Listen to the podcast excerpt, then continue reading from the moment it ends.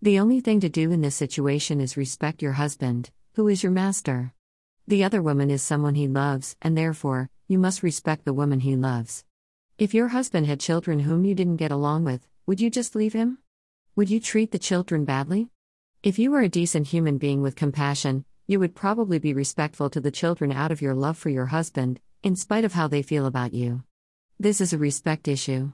What is happening when a woman decides to simply leave the marriage, because she doesn't like the other wives, is disrespect towards her husband, and the Heavenly Father and the vows made to love him forever.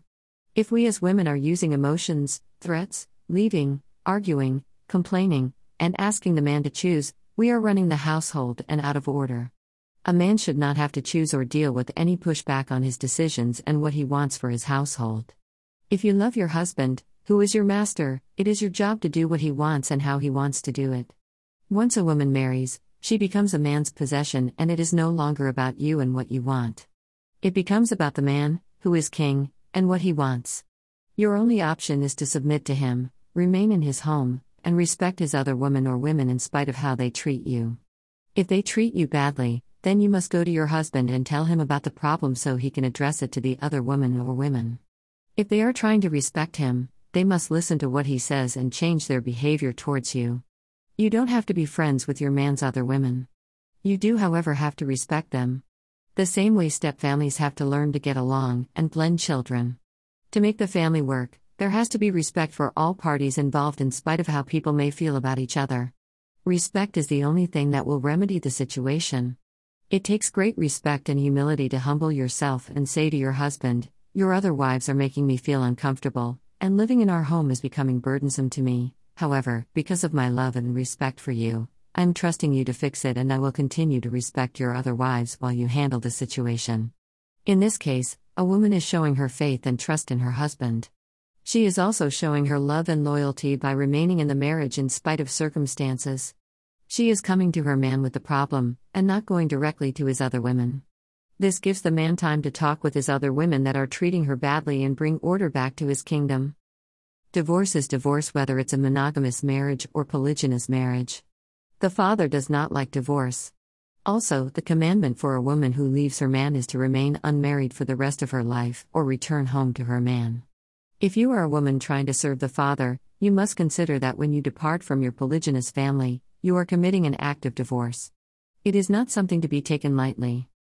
The only answer, when wives don't get along, is to remain with your husband, whom you love.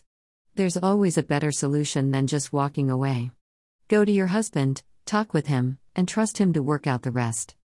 The main thing to understand is that this is all about respect and your commitment and covenant with God. When covenants are broken, there are very serious consequences.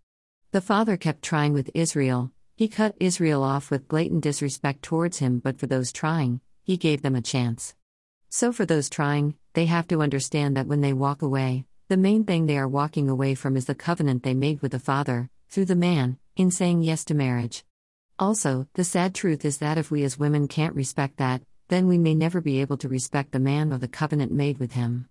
In this case, we are not just walking away from a man, but also a covenant God. The good news is the Father is merciful, loving, and will forgive us when we repent from a sincere heart. If you have left your marriage, and have not yet married another man through the act of becoming one flesh or a covenant, please return home to your man, repent, and submit yourself to him. The Father says when a man finds a wife, he finds a good thing. Rejoice with your man about his other women even when it's hard. Don't be like the prodigal son who was angry and bitter when his father's other son came home.